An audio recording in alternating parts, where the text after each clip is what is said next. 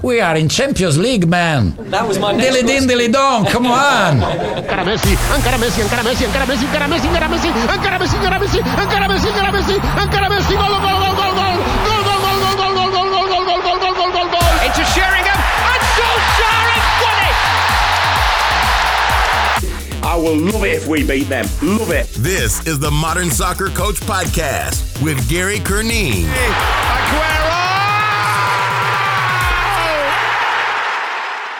Hello, welcome to the Modern Soccer Coach podcast. My name is Gary Curneen. Joining me for this episode is Tim Lees. Tim is the former academy coach at Watford, Wigan, Liverpool.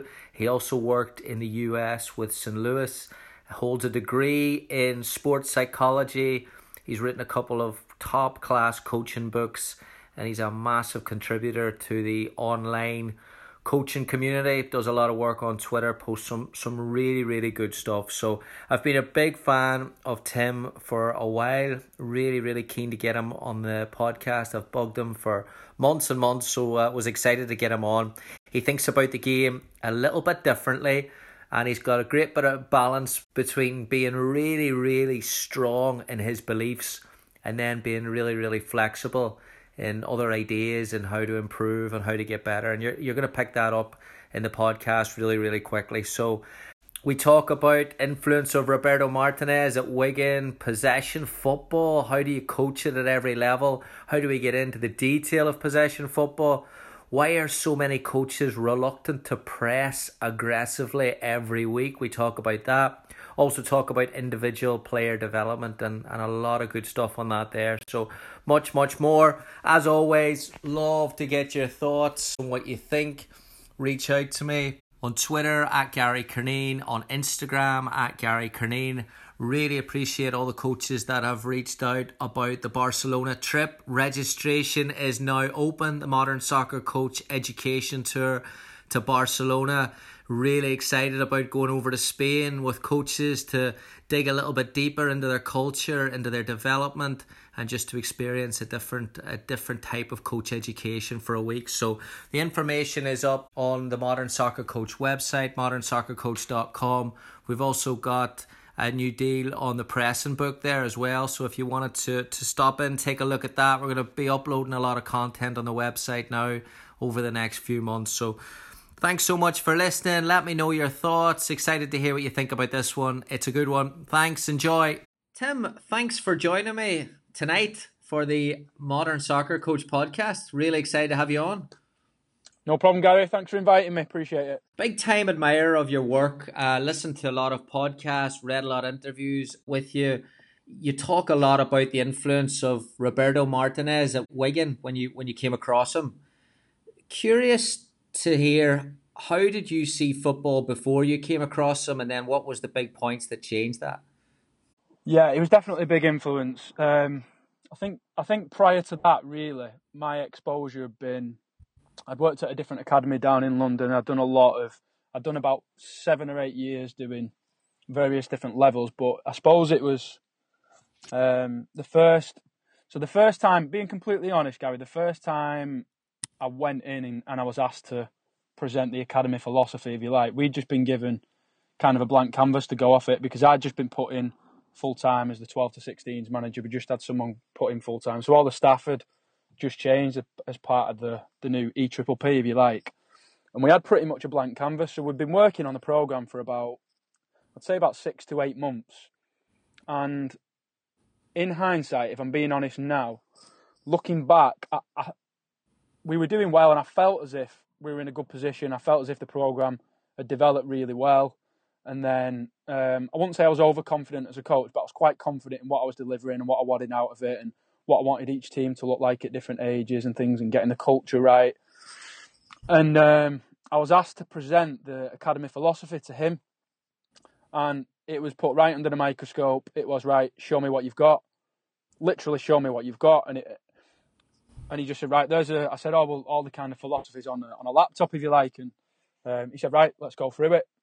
And I went through the whole program from top to bottom at what we looked at coming in nines, what it looked like at 16s, how it looked different every age, individually, collectively, and in a very polite way, he kind of just tore the program apart and had a very clear, which surprised me really because he hasn't worked with youth before, but he had an extremely clear vision how he wanted it to look, especially collectively at that point.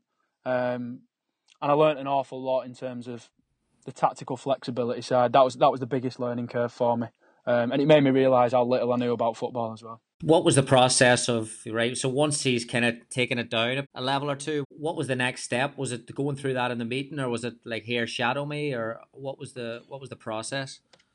There was a, there was a big focus on changing the type of player that he wanted to create in terms of individually, um, which had a massive emphasis on one v one development and splitting that up and really putting that under the microscope.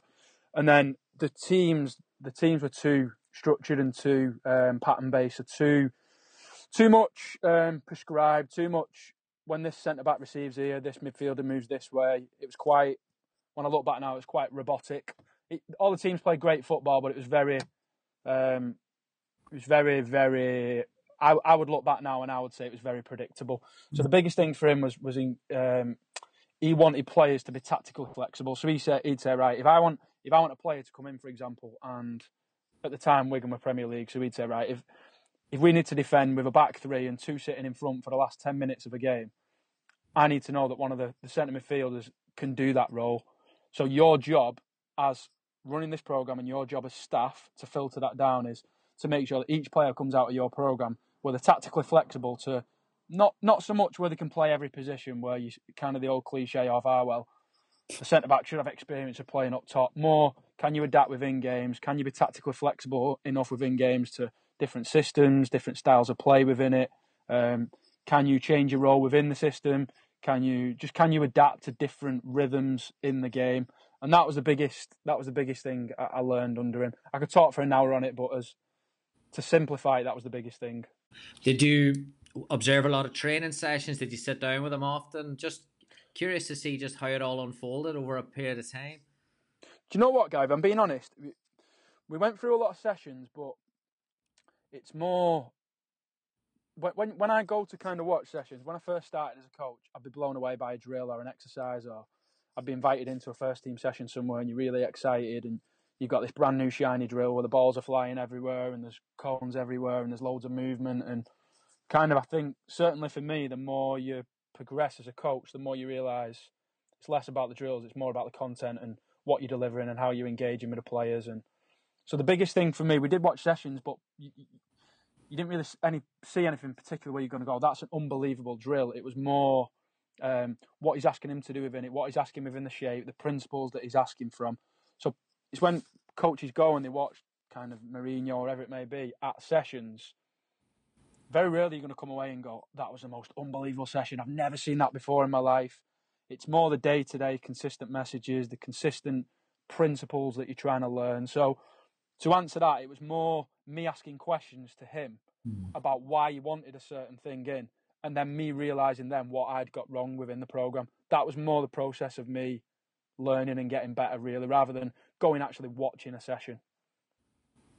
So, whenever you went back to your, your youth team, then what was your what was that starting point again? Was it in possession, out of possession, the player, individual player? Where did you where did you get going? Yeah, there's probably um, it was probably more more heavily weighted towards the collective rather than the individual. And, and, a club I've worked at since then was probably the other way around, more heavily weighted individual. But a lot of it was based um, tactically about playing in different systems. So can the centre back, how does he react when he's got to go and play in a back three rather than playing centre back in a two? Can he adapt to um, he, he, used to speak to us about different types of centre backs within his system. So he used to speak about um, a certain centre back that may be like your, your old fashioned stopper who could defend 1v1, could head a ball. And then he'd say, right, well, I don't want a specific type of player saying, right, this is the type of centre back I want coming out of the academy because I want you to look at the individual qualities that they have. So, Al- like they're, they're, they're different centre backs at, at the time. So was speaking about a South American defender who used to have arguments all the time with the different play, different players and the different centre backs about how to defend the same situation. So, for example, he was obsessed with, and he'd been brought up in a system where he would just defend one v one. So, if he's against a striker, his job is to stop him one v one. So, whether that's to just fly out or if he drops in between the lines, he goes with him, and he can just vacate his position because his job is to deal with that scenario in a one v one situation and cut him out the game. Whereas other centre backs would say, right, well, no, if he drops in too far there, I'm going to stay here. And it was just it was just about learning how to get the individual identities of the players and make that kind of really flexible within different systems and setups. I listened to one of your your your interviews. You you were given a talk about possession and how you wanted to achieve seventy percent possession. Um, yeah. There was five different stages of how you were going to achieve seventy percent. Immediately, like my ears perked up because sometimes we throw possession around as just a well, we should be having a eighty percent of it, ninety percent of it, whatever it is. You went a little bit more specific um, into more detail. Can you talk through those five different stages? Yeah, so the seventy percent possession is just a, it's just um, an aim, a specific aim for the players to get. So at seventy percent, basically, the returns technically and the returns tactically are a lot higher than what on specifically what I believe in in coaching a team. Not necessarily that's the right way to do, but that that's what I believe in. So if you have seventy percent of the possession, the idea is that's kind of an overall figure where if you achieve that from a general, very, very general, simplistic point of view, you're the team then who's deciding what happens. You're the team who's owning the ball and owning the pitch. You're the team who's controlling the opposition.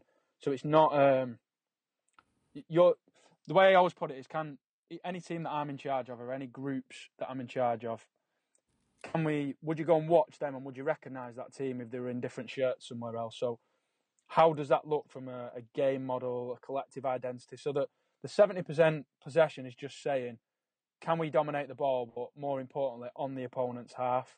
And then I think that's just a throwaway comment, really. And a lot of people, everyone can say, I want to dominate the ball, but I think the five stages of me were just, again, more more getting it wrong, more trying this for years and years and adapting and, and twisting different things and, and going, right, that didn't quite work there and why. Because my big thing is all the time I say to myself, right, why am I doing that? Why am I asking him to do that? Why, when I watch Man City, how are they dominating the ball? What, what, why have they made that decision? Why is that player moving in that space? So, because kind of there's a lot, there's a lot of negatives about not, not having played professionally, but I suppose one of the positives is I've because I've not played at that top level.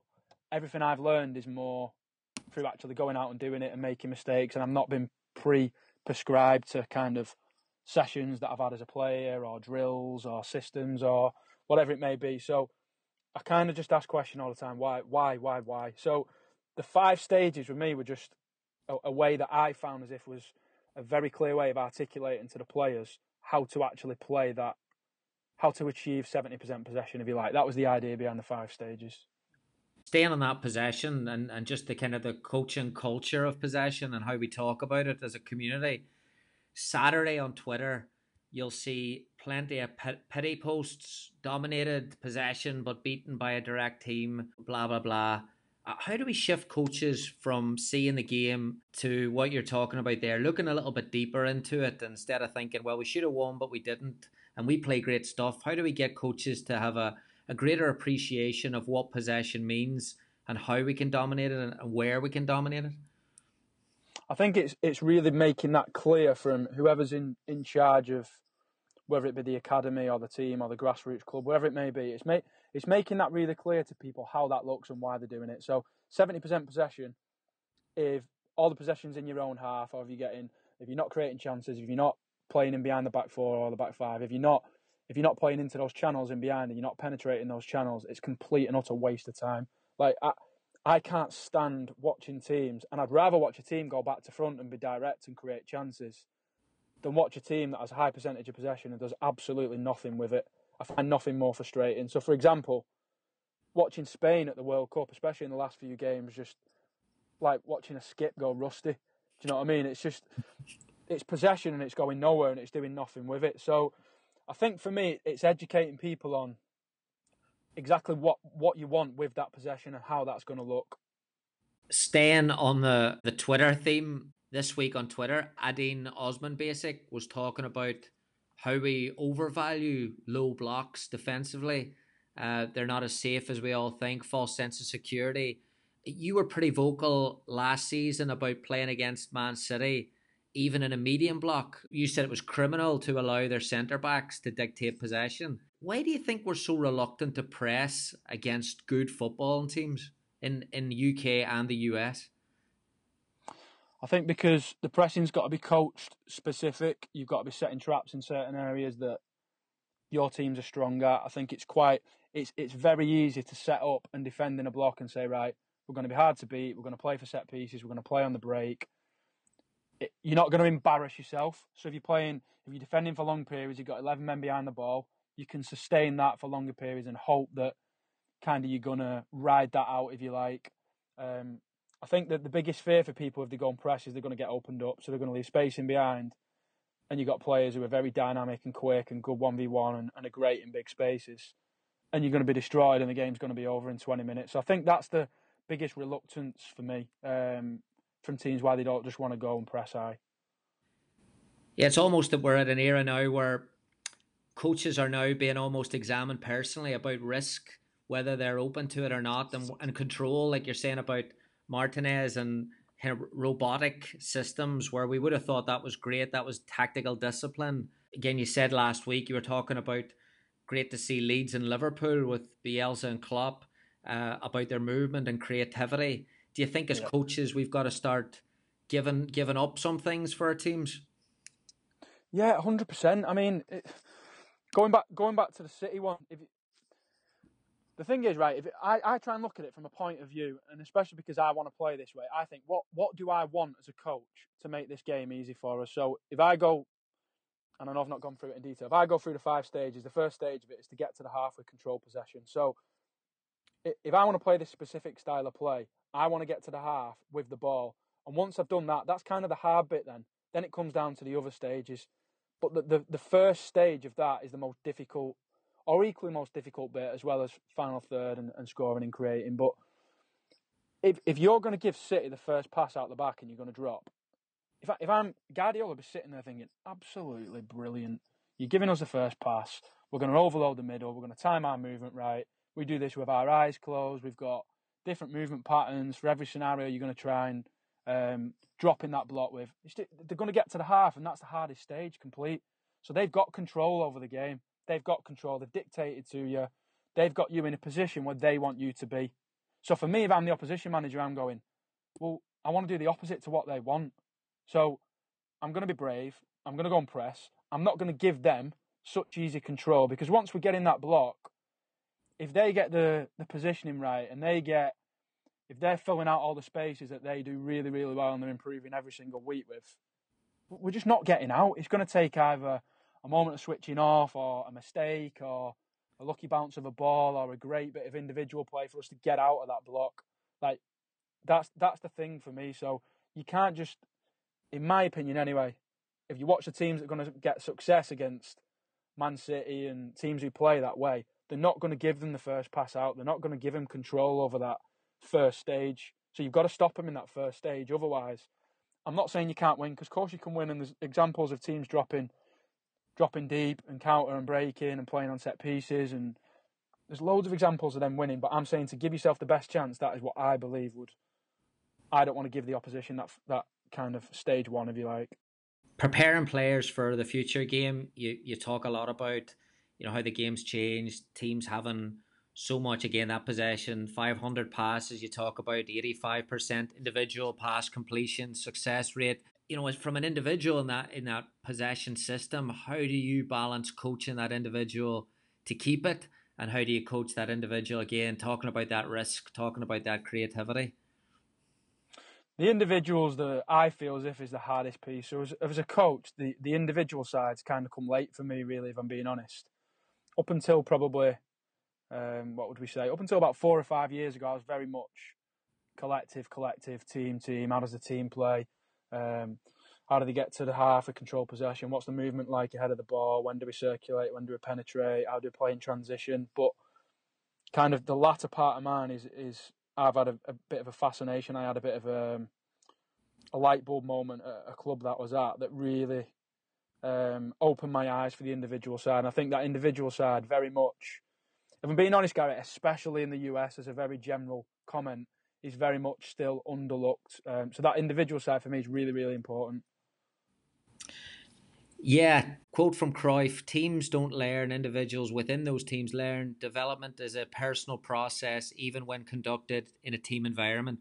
How do you believe that we should go about personalizing this process without making everyone average or without, like you said it, they're doing the same for everyone, just making it a throwaway thing, tick the box. Well, we do development here. How do you how do you go a little bit deeper with it? See, it's really understanding it because if you look at specific youth youth training development programs now, where most are periodised, most are four week blocks, six week blocks through the year. Going back to what you were saying then in terms of general players, if you're looking at different topics within that and you're moving from a topic that you're going on six weeks, it might be let's right, it's defending outnumbered, and then the next one's um, counter attacking. For me, you're going to get a, a general player. So you're going to get a player who's good at they're all right at counter attacking because they've done that for six weeks, and then they're all right at in the final third because they've done that for six weeks. But then the one that they did six months ago at the start of the season, they're going to forget about because that's not the focus at the minute. So for me, if you if you're creating kind if the if the programs are really generalised and you're doing various different topics, and then you're moving on to topics when some players are not ready and that some players are ready, but then they need to stay more on it. If it's not specific for them, you're going to get general players out of it. And the, the thing for me is, it's not football's really difficult, guys, especially for youth development, because it's not like a conveyor belt where you've got a certain thing that's going on and then there's an end process and you can look at what went wrong with that and did we maximise it. There's lots of players out there that are playing and that are playing whether they've been released or grassroots or even playing top level that they don't know how could they, how good they could have been if they'd have had more individual. So, for example, I know a club who works on um, 10 minute different, they call it like 10 minute activities throughout the session. So they'll have like 10 different activities in the session. So everyone will work on defensive heading for 10 minutes, everyone will work on 1v1 defending for 10 minutes. And then the idea is that that creates technical players who have got a range of techniques.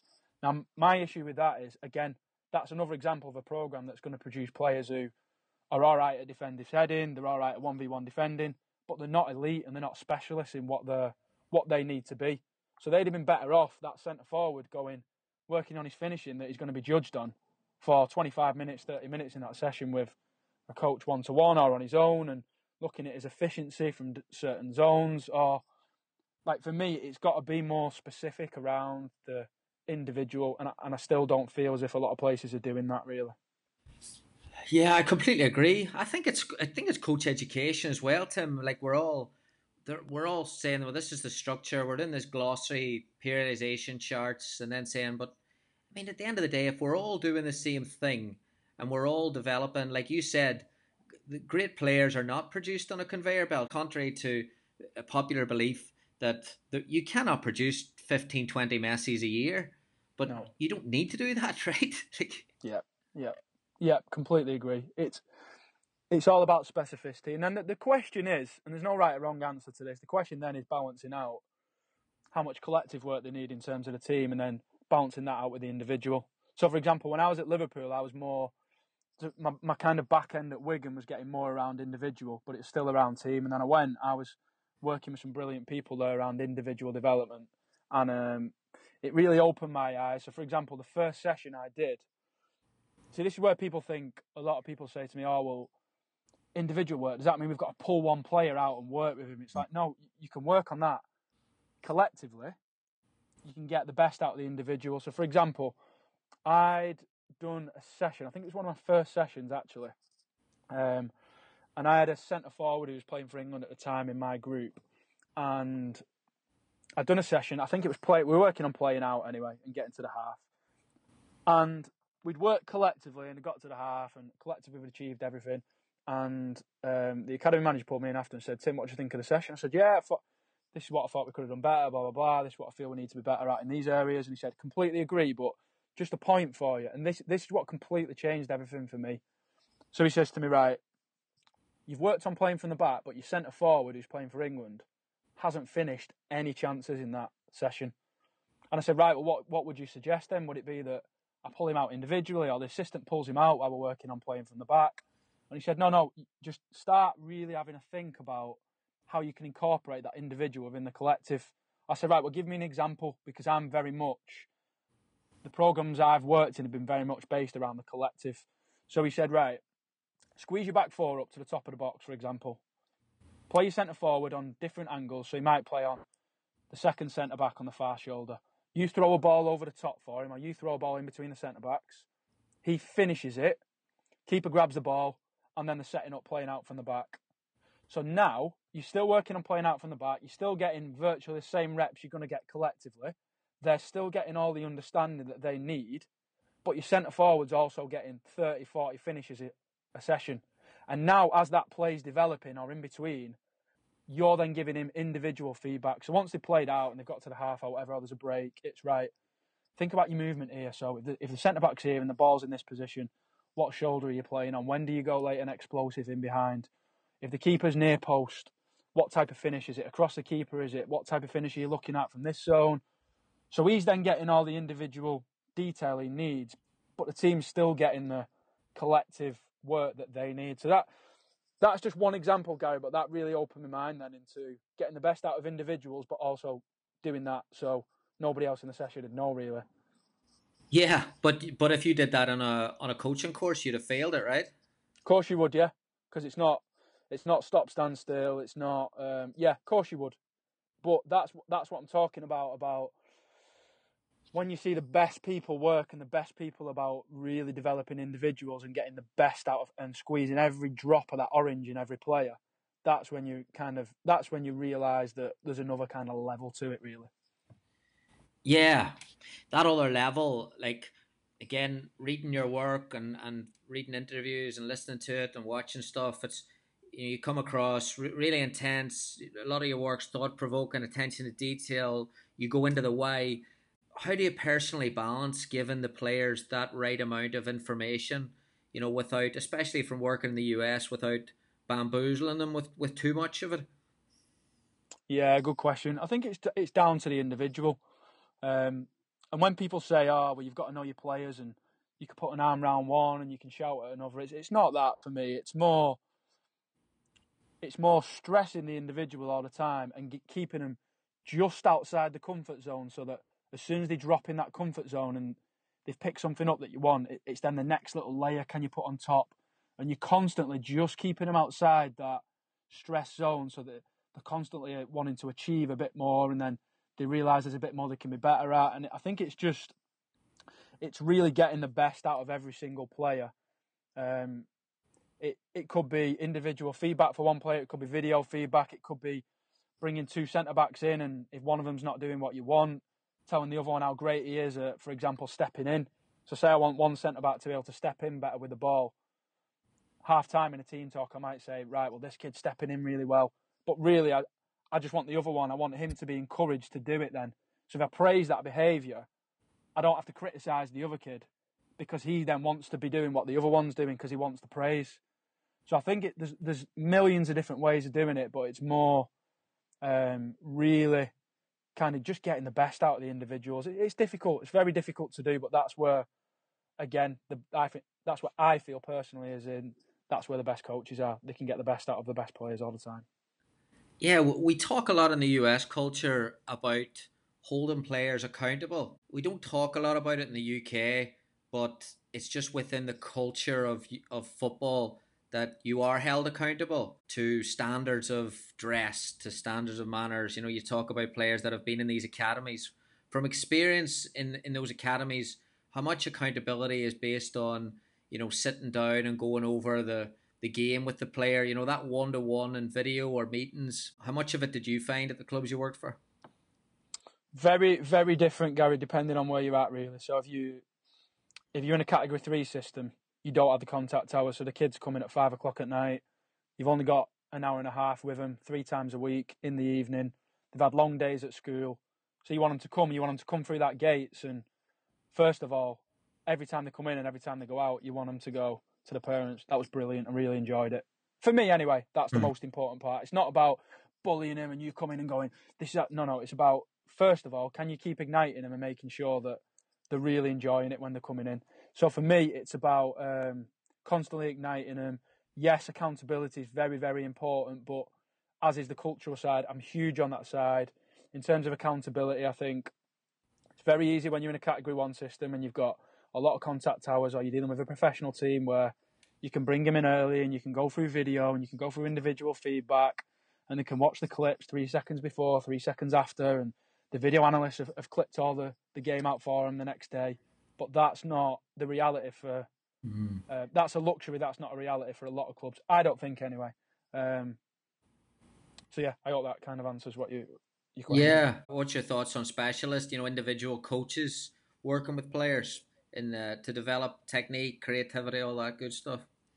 Love it. Yeah, love it. I think um, seen some brilliant individual development coaches who've been outstanding at pulling individuals, giving them exactly what they need. Seen some brilliant technical coaches who work on um, building that foundation all the time, even in older ages, of whether it be ball manipulation or one v one work or the tools to be able to outplay people. So I'm really big on that. Big believer in it. Yeah. Brendan Rodgers, another coach that that influenced you. I'm really fascinated by coaches, especially a Northern Ireland man who's gone away and, and kind of taken ideas from Spain and and put them back. But uh, he seems to be well connected with his players. Do you think that's something that the media creates, or how did you witness that firsthand? Again, it's it's just about really connecting with them players, um, and really, in terms of that individual side, um, as staff, I, I was part of one meeting with him, and that one meeting was based wholly around individual feedback all the time. And he gave examples of him dealing with certain players, and he was very much um, excellent at getting the best out of the individuals. There's different ways of doing that as well. So if you look at Mourinho at the minute, obviously there's things that are going wrong with him, but if you look at past players, they speak about how great it was at really pushing them and being hard on them, highlighting them in front of a group, and with certain people that works well, but with others it doesn't.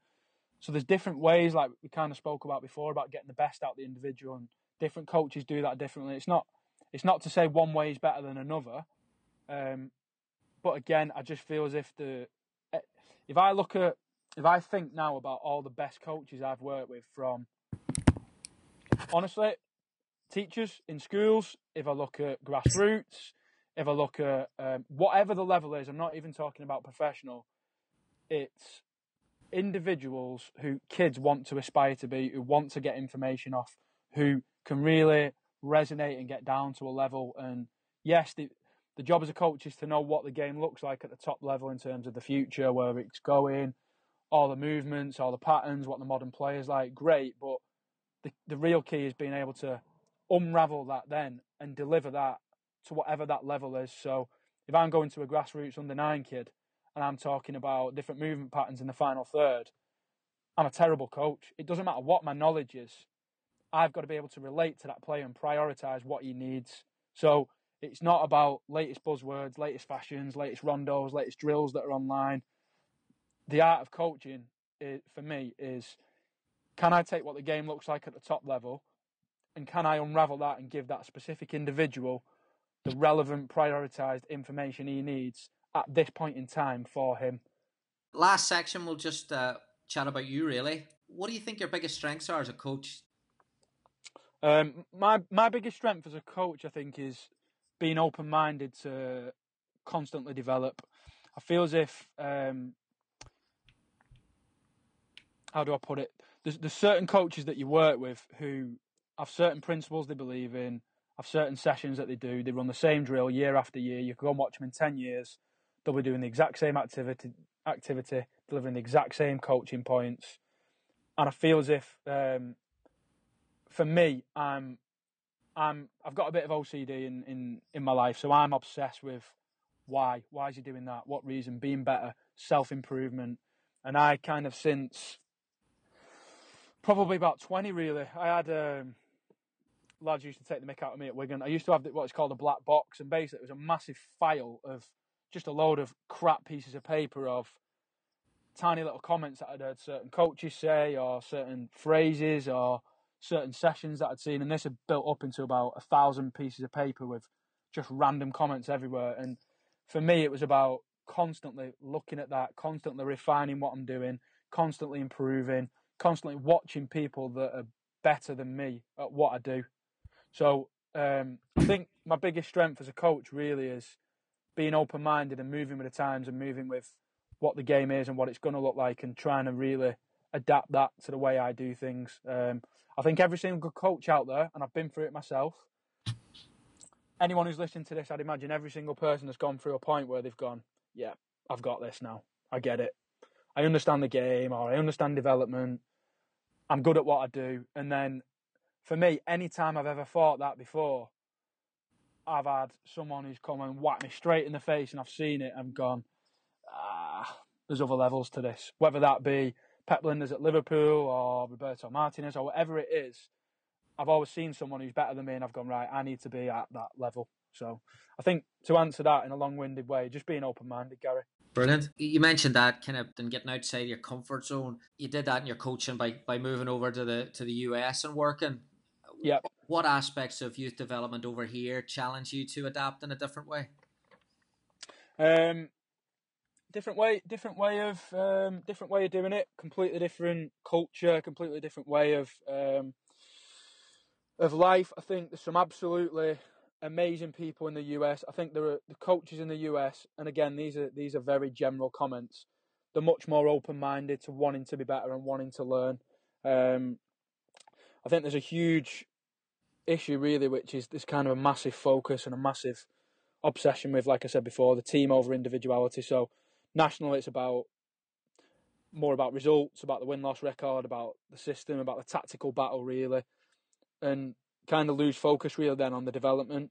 Um, and it kind of puts a, a bit of a, a, plaster over the the issues really, which are predominantly a lack of, how would say a lack of um, technique and an over reliance on physical capability, physical profile.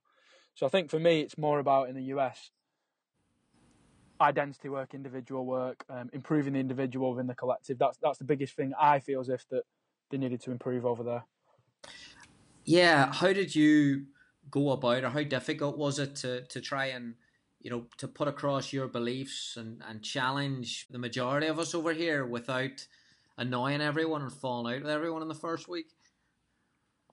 So, I I'd learned in the last couple of years. Um, if I if I'd have gone into the US four or five years before, I'd have gone in and wanted to make changes straight away and right, this is how we're going to play, this is how teams are going to look, individually, this is how sessions look. But I, I kind of learned a lot again with working through some top people about culture. So I went in and for, for six to eight weeks, I just watched what everybody did. I, I kind of was just fly on the wall. I just um, I built trust with people. I built relationships. We went out for lunch. I got to know the staff rather than going in and saying these are the changes that I made because a lot of what they were doing was absolutely brilliant.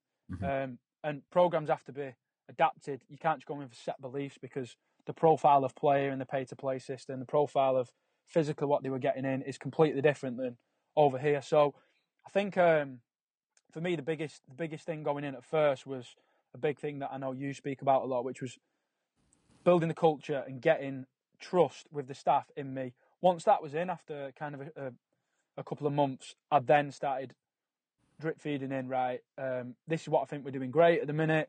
I clipped a lot of different videos from different age groups that was going great, and then I clipped out um, various different issues that I felt as if could really uh, make a difference. So I kind of built it in slowly, and then we went team first, built the individual after that because the team was very easy to influence because, like I alluded to before, kind of nationally the, the influencing the collective is uh, a big a big thing for for US coaches.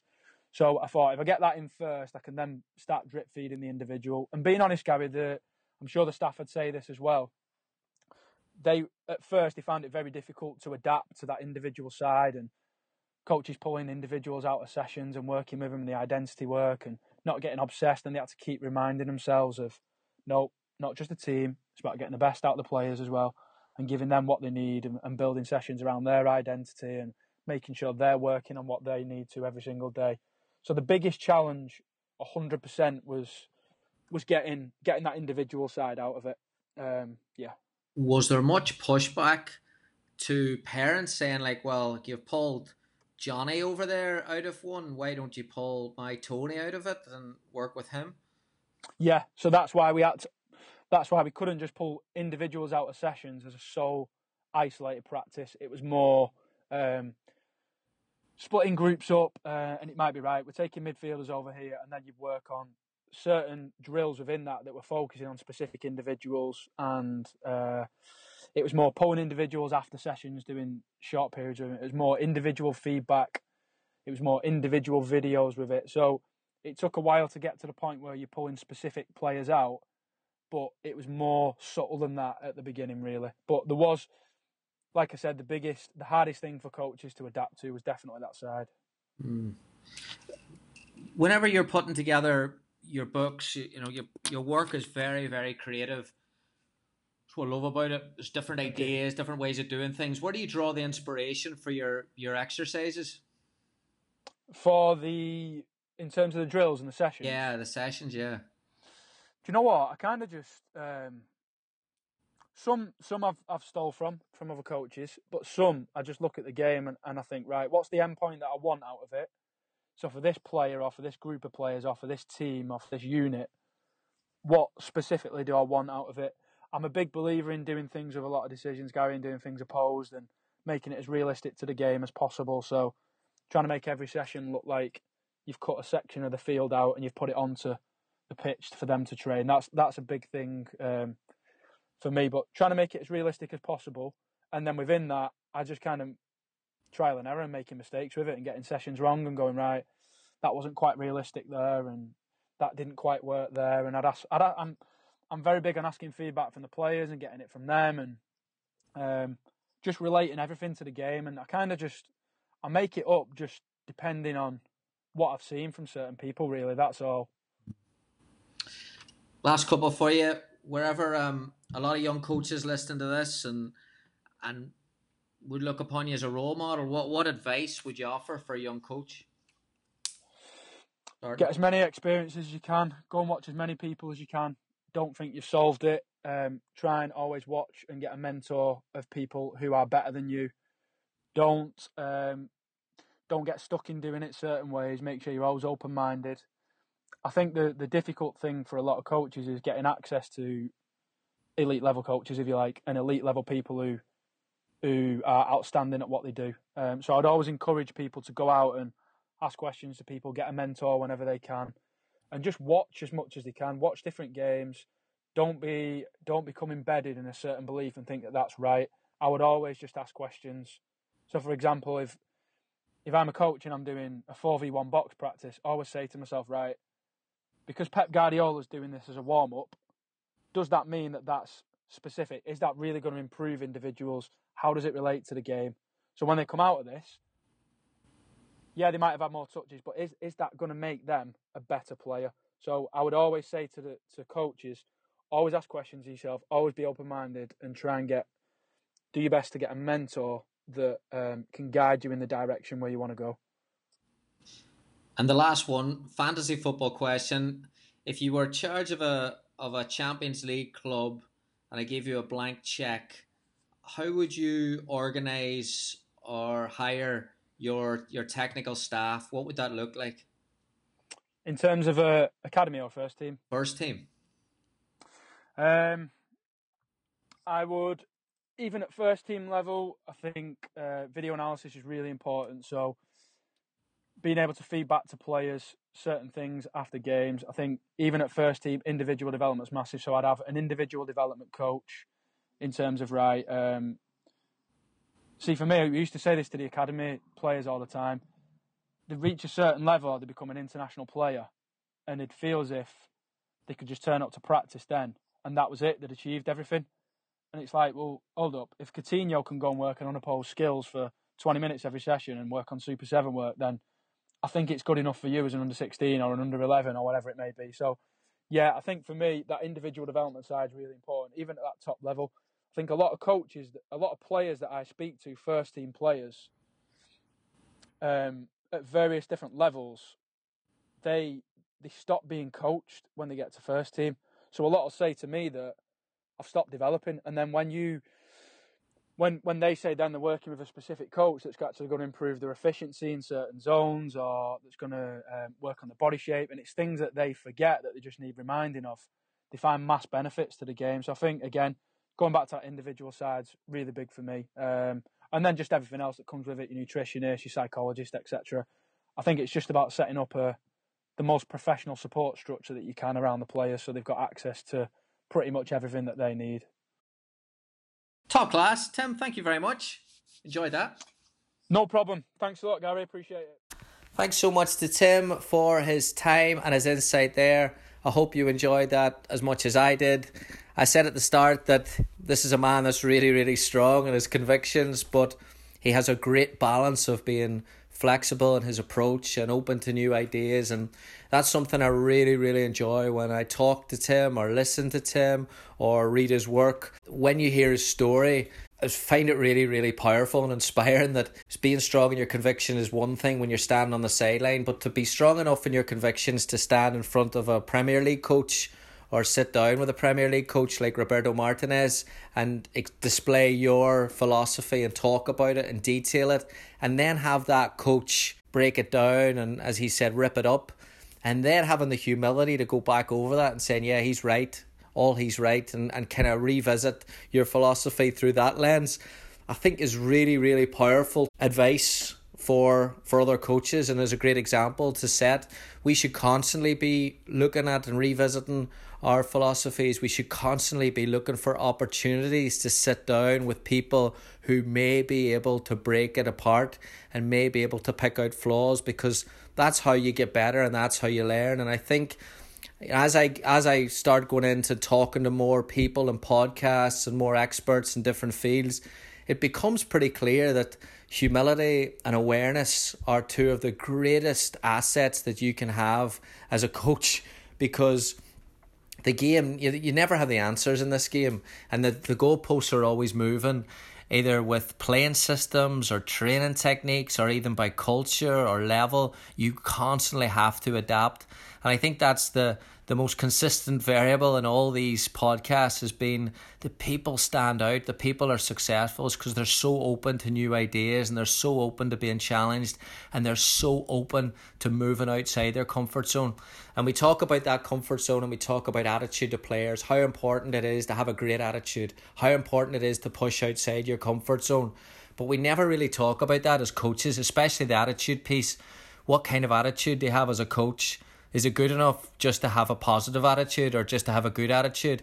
Or do you have to have a great attitude? And what is a great attitude? And for me, a great attitude is having the ability and having the courage to go outside and ask for help and look for different ways to improve your content of your coaching, improve the detail of your information that you're giving to people and have people break it down. And that was something that came came across so well in Tim's words there. And and I went away myself thinking am I doing that enough? You know can I expose myself to new ideas? Can I get better as well uh, at the rate in which people like Tim are getting better. So I thought that's a great example to set and a great message to send to other coaches, to young coaches you know, yeah, go out and educate yourself. But then after you educate yourself, test yourself. And then after you test yourself, you should be in a position where you need to re educate yourself and constantly going through that cycle again and again and again. I think if you just if you're just playing games and training games, training games, training, pick up a book every now and again. I don't think that's enough. I don't think that's enough. So great stuff from Tim. We'd love to get your thoughts on that. I, I'm I'm sure a lot of coaches enjoyed it. Uh, please reach out. Let me know what you think at Gary Curneen on Twitter, at Gary Curneen on Instagram. Really appreciate you listening to the podcast. Really appreciate you spreading the word. Thanks so much for listening. Have a great week. Bye. Thank you for listening to the Modern Soccer Coach Podcast. For more coaching topics, sessions, and resources, head on over to Coach Curneen on Facebook or visit the website at www.modernsoccercoach.com.